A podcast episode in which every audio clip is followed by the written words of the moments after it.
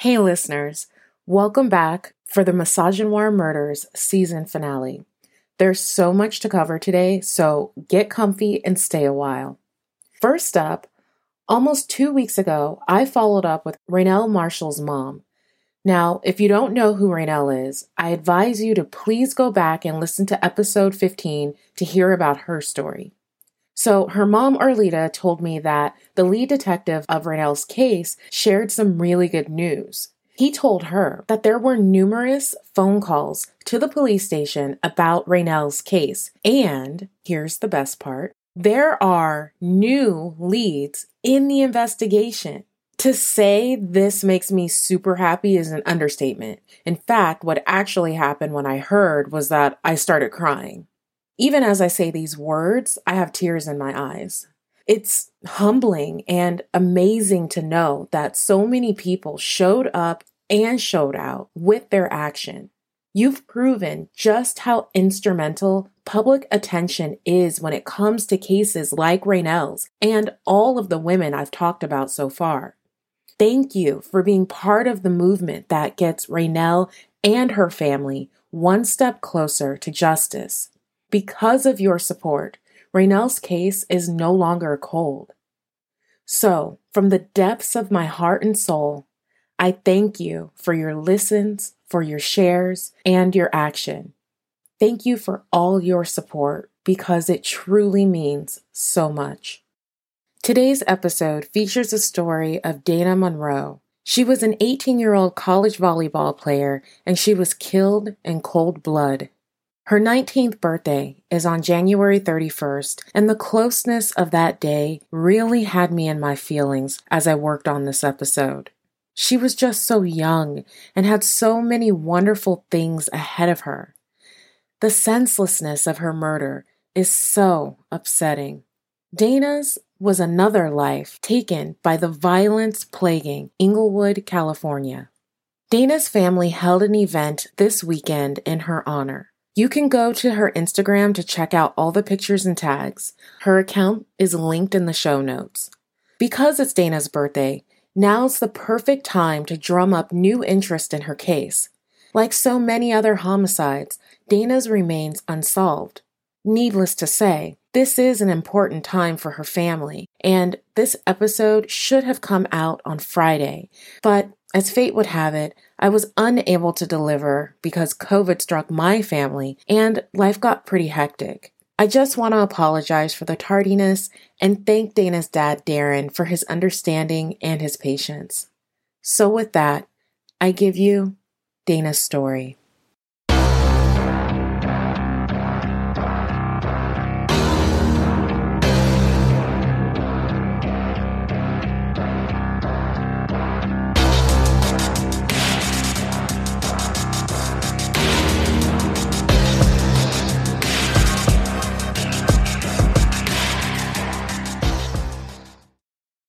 Daina Monroe, that's Daina spelled D A I N A, because her parents, that's Darren and Liz, wanted her name to be different from all the other Danas.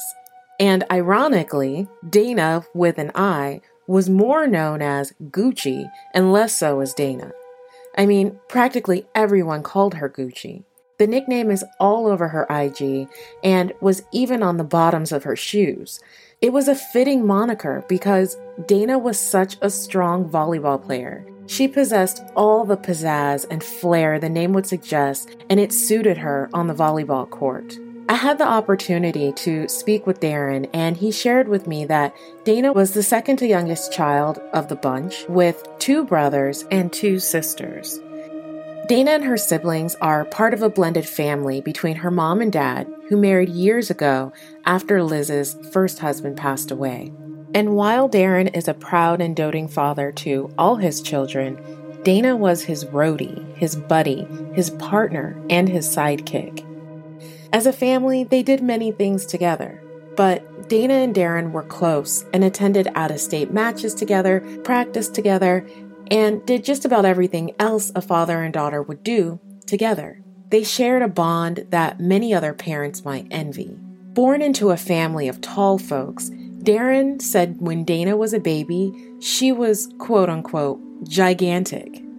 In fact, when she was born, she was half a centimeter away from setting a new record.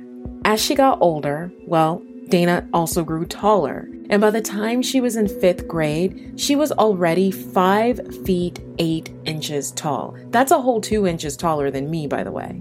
Of course, the typical sport that comes to mind for tall kids is to play basketball, but that wasn't an option for Daina, so she was a cheerleader for a while instead. And even though she was awesome at that, placing high in cheerleading competitions, she and her parents wanted a different type of sport for her. Herein enters volleyball.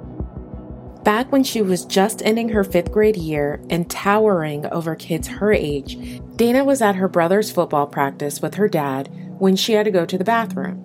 So, as she and her dad looked for the powder room, a volleyball bounced and rolled out of the gym and directly into Daina's path. When she and her dad took the ball back inside the gym, Darren met the head coach for the Culver City Volleyball Club. They got to chatting it up, and of course, Daina's height was noted. By the end of the conversation, an invitation to try out was extended, and the rest was history. Daina joined the club not long after, where she played club circuit matches. And after her time at Culver City, Daina joined the West Los Angeles volleyball team, where she played for a while before she made one final jump to the Sunshine Volleyball Club before she entered college. From sixth grade through high school, Daina became incredibly well known within the volleyball community because of her immense skill as a player. As a player, couple that with her bubbly and friendly personality, and Dana, or should I say Gucci, was like a celebrity. Everyone who knew her loved her equally as a player and a person. When it came time for college, Daina had no shortage of interested schools vying for her to choose their campus to call home. In fact, there were 33 of them to be exact, but Daina faced some scholastic challenges in her K through 12 years that made choosing the best school for her a little tricky. You see, Daina had an IEP, or Individualized Education Plan, which, according to the Department of Education's website, is a program designed to help students, families, educators, and school administrators to improve educational results for students with disabilities. Daina and her parents decided that attending a community college would be the best option for her. A good community college would allow Daina to ease into college life without overwhelming her. She'd be able to strengthen her academic resume before transferring to either Oregon State University or Howard University, which, by the way, I didn't even know they had a volleyball team. It was a strong and well thought out plan that checked all the right boxes. After considering many schools, Daina chose Monroe College in the Bronx borough of New York City, where she spent the summer of 2021 on campus. She hit the volleyball court with her new team before classes started in the winter. Daina set up base in New York until September 8th when she went home back to California for a couple of months. The plan was to go back to New York in November to start school, but Daina figured until then she'd get a job at home and earn a little cash.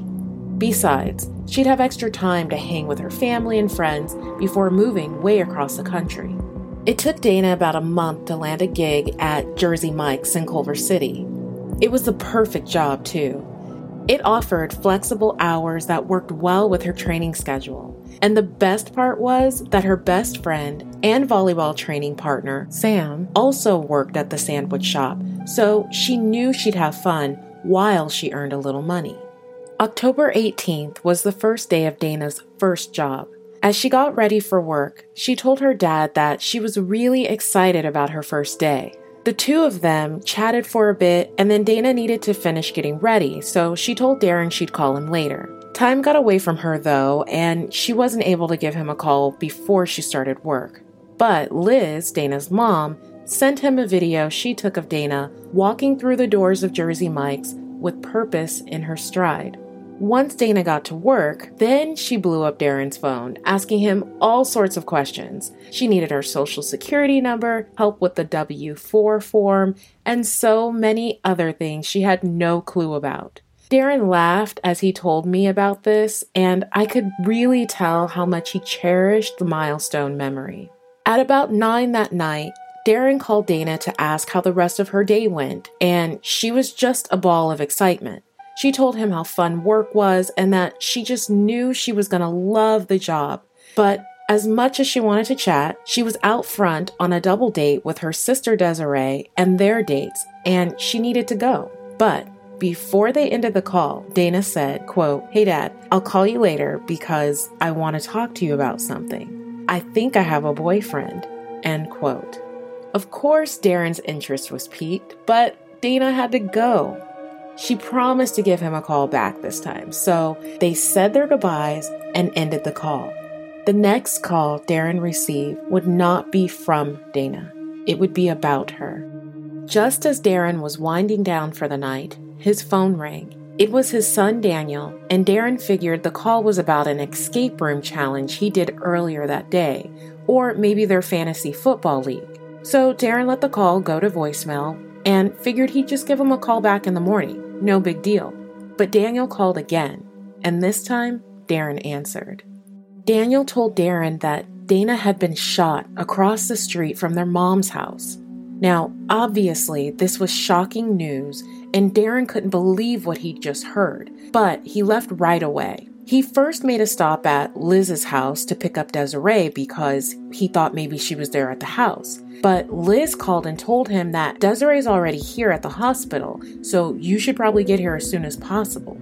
So a few minutes later, Darren arrived at Centinela Hospital. His family told him that Daina, Desiree, and their dates were sitting in a car across the street from Liz's house, trying to decide what movie they were going to see. Daina's six foot two inch frame was seated behind the six foot three inch driver, who probably had the seat pushed back to accommodate his own long legs, so space was definitely in short supply. As the two couples discussed the movie options, a car whipped around the corner and someone was leaning out of it. The next thing anyone knew, they were being shot at. And as quickly as it began, it ended, and the car raced around the next corner. It all happened so fast, but when it was over, they realized Daina had been shot. Everyone else was able to duck in time to take cover, but the limited space in the back seat may have contributed to Daina's exposure. The car was shot six to eight times, and three of those bullets went straight into Daina. Now, of course, the kids were in a panic and scared to the bone, but despite their fear, they had the presence of mind to know the best thing they could possibly do was head straight for Centinela Hospital, which was literally minutes from their location in the amount of time it would have taken them to deal with dialing 911, which can be a super frustrating experience, they figured they could have just gone to the hospital. So that's exactly what they did. Daina was taken inside right away, but she was already unconscious and had stopped breathing. The medical staff knew that time was critical, so they began working on Daina immediately. Meanwhile, as the family gathered at the hospital, or attempted to, Darren noticed that security personnel were aggressive towards them, especially the males, which definitely stood out to him. He told me that security treated him and his sons specifically, quote unquote, suspiciously, and that he wasn't sure what that was all about. He just assumed it was because of the local gang activity and shootings in the area. Now, what that had to do with him and his family, he doesn't know, but he figured that's what it was all about.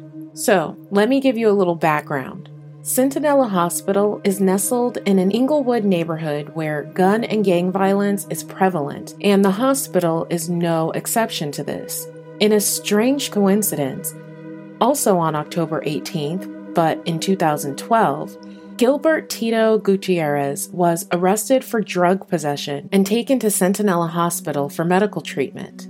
According to his cousin, Gilbert told him that he'd been suffering from depression and that he had a lot of problems that stressed him out. While at the hospital, Gilbert attempted to reach for a deputy's gun, resulting in the officer firing one shot at Gilbert, killing him in the triage area of the emergency room. So, I said all that to say, you know, perhaps that was the perspective of hospital security, you know? Maybe it's their reasoning for treating the Monroe men so suspiciously. I mean, like, there's a lot of gun violence in the area, so it's possible security was just being cautious. But here's the rub for me being black isn't a precursor to violence. So, unless someone is displaying obvious behaviors that are problematic, then there's no need to treat people like criminals. Also, like many other hospitals in California, Centinela Hospital had been in the news recently because of the nurse protests. The long and short of it is, with the ever changing COVID 19 situation and hundreds of nurses quitting, the nurses who stayed have been forced to work 12 hours straight without any breaks, oftentimes not even able to go to the bathroom. According to an article by Kevin Smith for the Daily News, a Centinela hospital nurse was quoted saying, ER nurses who have critical patients should only be taking care of two patients, but sometimes will have four, and that's against the law. End quote. So apparently, this was news to me. California is the only state that legally requires a specific ratio of nurses to patients in all hospital units.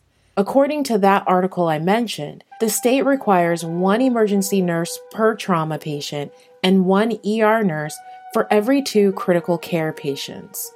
So now that you've got some background on the hospital, you can somewhat imagine how precarious and stressful medical emergencies at the hospital these days can be. You got COVID restrictions and precautions, staffing issues, the usual systemic bullshit, and gang activity all influencing the general vibe at the hospital. Add to that the stress, fear, concern, and heartache of family and friends hoping and waiting for good news, and it's a recipe for conflict at best. Of course, the Monroes took this mistreatment and all of these things in stride because at the end of the day, they were there for Daina, period. But their personal experiences at the hospital did leave a bad taste in their mouths. By this time, nearly half an hour had passed, and the family waited anxiously for an update about Daina when two doctors approached the family. Doctor number one was cool in demeanor and appeared to have just begun his shift, in Darren's opinion. Darren noted the doctor didn't appear to have just been performing life saving measures on his daughter, but again, it was just his first impression. Now, doctor number two was someone who'd actually heard of Daina because of volleyball, and she was way warmer towards the family. Sadly, the doctors did not have good news to deliver. They informed the Monroes that when Daina arrived, she was unresponsive and was not breathing. And despite their best efforts to resuscitate her, she succumbed to her injuries and died. After delivering that devastating news, Doctor number one made a quick exit leaving doctor number two to answer the questions and comfort the family. Of course, this was noticed, but at that point, it didn't even matter. The family had literally just heard the worst news ever, and that's where their focus was. As word about Daina's murder spread throughout the Inglewood, Culver City, and volleyball communities, people were stunned, angry, and hurt over the loss of such a beautiful human being. At a vigil held in Daina's honor, at least 250 people who knew and loved her came out to express their grief and show their support of Daina's legacy. Kids from Culver City High School, from where Daina graduated, paid their respects to Daina's family, everyone sharing a personal story about her with them. Darren told me that one of the many people who approached him about Daina was a boy who shared a class with her. He told Darren that even though he and Daina weren't friends per se, she greeted him with her beaming, beautiful smile every day and always asked how he was doing, genuinely concerned. The boy confessed that he'd been on the verge of suicide, but at least one person cared about him, and that kept him alive. And that person was Daina. There are so many, many of these stories, and it was a really nice reminder for her family about the type of person Daina was and that she lived her life by putting her best foot forward, leading with thoughtfulness and her humanity. Those are things that no one could ever take away, and everyone will go on to remember about Daina. Besides the loving personal memories shared about Daina, everyone was confused about her murder and couldn't imagine why anyone would want to hurt her. The loss of Daina reminded everyone how senseless and random many murders are, and people wanted the animal or animals responsible for this horrible act of violence brought to justice. The early days of the investigation didn't yield much, but it did provide additional context about the other teens in the car with Daina when the shooting took place. At first, I thought maybe someone had been either in a gang or was affiliated with someone in a gang, and perhaps that's why the drive by happened, but I was dead wrong. Darren told me that police questioned the other occupants in the car, including his other daughter Desiree, and they confirmed what the family already knew. No one, including the boys, was in a gang or even loosely connected to or affiliated with a gang or any gang members. In fact, the boys are two athletes from Georgia living in Los Angeles while they attend school, and they don't have any long lasting ties with anyone. Now, I know a lot of people want to make this something that it isn't because one, folks love a conspiracy, and two, people want this case solved. But the reality is, all the kids, including the boys, were victims of this horrific act. And frankly, Darren is exhausted by constantly having to defend the honor and integrity of these kids. He wants to make it clear that this was nothing more than being in the wrong place at the wrong time. After police established that none of the victims were related to the shooting, it kind of seems as though leads dried up from there. In fact, there hasn't been an update regarding the investigation into Daina's murder in quite some time. Just like many other family members of murdered loved ones, Darren and his family remain in the dark without so much as a check in from investigators. Now, Darren does wonder if police have been able to obtain CCTV footage from the intersections at which the shooter's car turned onto and from, or if clips from the doorbell cameras on the block where Daina was shot are available. But even that hasn't been disclosed. There literally have been no updates about the investigation of Daina's murder, which, in a word, is frustrating. Additionally, after the initial news coverage, there also hasn't been so much as a press update about the investigation, or even one mention of Daina's name in the news since October. Like always, the news cycle moved on from the murder and focused attention elsewhere, Meanwhile, Daina's family and community are left behind, and that really is unacceptable. So, Darren, being a man of purpose, attended the virtual Inglewood City Council meeting on December 14, 2021. He asked Inglewood's mayor, James Butts, if the $25,000 city funded reward for information leading to an arrest was approved. The mayor informed him that yes, the reward was approved, which was great news. But that wasn't all Darren wanted to know. He asked Mayor Butts why so much of the meeting that day centered on the SoFi Stadium, you know, the new home to the Los Angeles football teams, the Rams and the Chargers. And to Darren's point, yeah, there was a lot of talk about SoFi and the challenges it presented to the community. From mega insane parking issues to the horrible traffic, all the way to residential problems, SoFi's presence takes up a lot of resources all around, and the city council meeting was no different. So Darren asked about that and then asked whether Inglewood still had a gang unit because, as mentioned before, there's still a ton of gang violence in the wood. It's not unreasonable to ask how the city is trying to tighten that up. He also wanted to know what the city was doing about the 18 unsolved murders at the time that included Daina's. Well, as any typical politician, Mayor Butts was empathetic and sympathetic in his response, but at the end of the day, he didn't really address Darren's core questions. In my opinion, the statements were more like brush offs meant to subtly dismiss his concerns.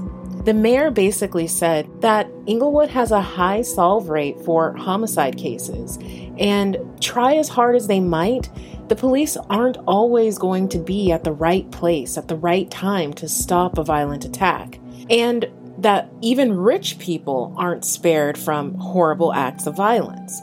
Mayor Butts followed this up with a reference to the recent murder of Jacqueline Avant, the wife of the legendary music exec Clarence Avant, who was murdered in her Beverly Hills home during a home invasion. I can only guess that was the mayor's way of saying that crime touches all folks, regardless of where they live. And while this totally sucked for Darren and his family, it happens and doesn't necessarily have anything to do with police resources. Here's the thing though the man who murdered Mrs. Avant was captured right away, while Daina's murderer is still unknown and still unaccountable. I thought the comparison to the Avant case was in very poor taste and really didn't address whether or not the city was allocating resources to reduce the violent crime. And I just love how he completely ignored the part about the SoFi Stadium taking up most of the time on the agenda. So here's a bit of context about SoFi. Two urban girls, a local news source tapped into the pulse of the Inglewood community reported that on July 12, 2021, the Inglewood City Council approved $1.1 million to cover the costs of additional law enforcement services related to events at SoFi through July 31st. Yes, you heard that right. Over a million bucks for a frickin' stadium during a pandemic, no less. And just through the end of the month. And four months later, in November, two urban girls followed that up with a report informing the community that the city council again dipped into the city fund for an additional $331,155 for, wait for it, police radios in the 2021 22 budget. Now, Many Inglewood residents saw this increase in funding as another example of the city wasting more money on SoFi. So, while I give the mayor points for putting some sympathy into his voice, I was not moved in any way by his responses. Citizens have the right to know that all the extra money the city charges them in taxes will actually be allocated into making Inglewood safer for the community. Now, let's back up to the $25,000 reward for a minute because I know I just breezed right on by that. So, when Darren told me about the reward, more than a week had already passed since the reward was approved. However, I was unable to find any announcement made to the general public that a substantial reward for information leading to an arrest was even on the table. I found not one flyer online or any mention of this at all, with the exception of the Inglewood City Council website. In fact, if Darren hadn't told me or it hadn't been mentioned in the city council meeting, I doubt anyone would know about it. So, again, we circle back to the perception that nothing is being done about this case.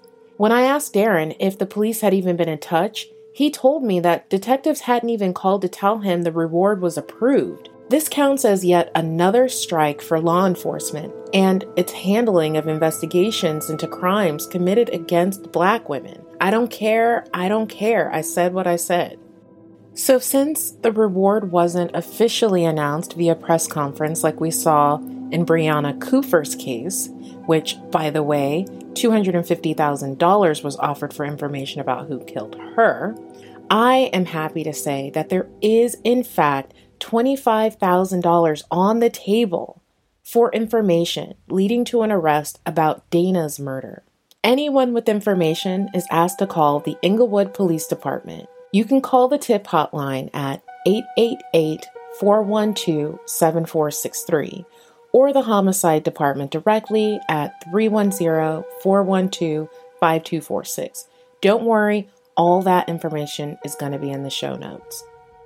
And before anyone tries to get cute with me, please understand that I believe Brianna deserved for her killer to be found quickly and with whatever resources available. Also, yes, I know Hancock Park, the city in which she was killed, only put up $50,000 to find Brianna's killer, and the other $200,000 was from a private donation. Listen, I have no issue with those facts at all, and I'm happy the investigation for Brianna's murder is one step closer to being closed. One less killer on the streets serves the greater good of Los Angeles. So, my problem is that urgency and justice aren't equally doled out. When Darren asked if an increase of the reward money for Daina's case was a possibility, he was told the vote would have to go through the agenda process again. So, I guess folks got to be rich, white, and or well connected for larger rewards. I don't know, but I do know the city of Inglewood has a $14 million reserve that they have no trouble dipping into to further their gentrification efforts. But I guess it's a tall order when black teenage girls are gunned down before they're 20. So when you wonder why people scream Black Lives Matter, this is but one reason why. Now, just to satisfy my own curiosity, I did a few basic Google searches to find postings about rewards offered for other murder investigations in Inglewood. So take what I'm about to say with a grain of salt. But from what I saw, it seems to me that rewards offered by the city cap out at around the $50,000 mark, although those are rare. In fact, I only found $50,000 rewards offered for male murder victims. The highest reward my little search yielded for female victims was 35,000, and that was the only one I could find. The victim was Crystal Crawford, a preschool teacher who was shot and killed way back in 2019. The average reward really looks to be about 25,000, but again, this is just from what I saw on Google. I'm hoping there's more data out there that I didn't see that'll provide a better look into this, but it definitely makes you wonder, or it should. Anyway, I mentioned before that the communication between investigators and the Monroe family has been lacking, but apparently it's been for good reason. A detective working on Daina's case told Darren that the department is concerned about information leaks. They don't want important information about the investigation going public because that could adversely impact the whole thing. Fair point, for sure. We all know how quickly things spread online, and while it can be helpful sometimes, it can also tank an investigation. However, as Darren told me, there really needs to be a happy medium of communication. Like I've said a hundred times before, just reach out to the family to let them know that their loved one has not been forgotten. I know that investigations are complex, winding, topsy turvy events, and they rarely move in a straight line. It's hard to know what's up or down without devoting a ton of time and energy to every aspect of that investigation. I get all that. I really do. But at least give Darren and Liz a call and say, hey, it's been months, I know, but I just want you to know we're still working on this case. Or they could say, there aren't any new leads, or maybe there are new leads, but we can't divulge that information, or something. The point is, just keep in touch with folks. I know investigators are stretched thin, and obviously, resources aren't flowing into homicide, but a phone call or even an email would go a really long way to building trust with families like the Monroes. Before I end this episode, I want to remind listeners to reach out to the Inglewood Police Department and inquire about Daina's case. It really is a heavy burden for the Monroes to constantly call while doing all the other activities they do to raise awareness about Daina's murder. Not to mention, they are still very much in the grief cycle. Please do what you can and call 310 412 5246 and ask for an update.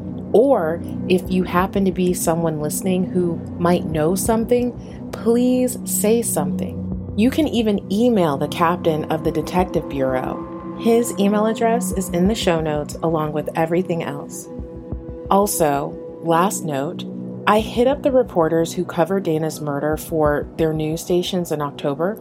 I let them know that an award was now on the table and it would be great if they could follow up. only Leanne Suter for ABC7 Eyewitness News responded and said she'd let her bosses know to see if they could run an update. So I also linked her contact information in the show notes. Sounds to me like they might need a little encouragement. It would be totally awesome if a couple of people would also message her asking for an update about Daina's case, including the reward.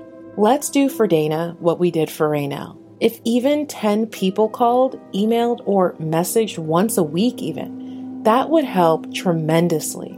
Please, please, please be one of the 10. Let's do what we can to get justice for Daina.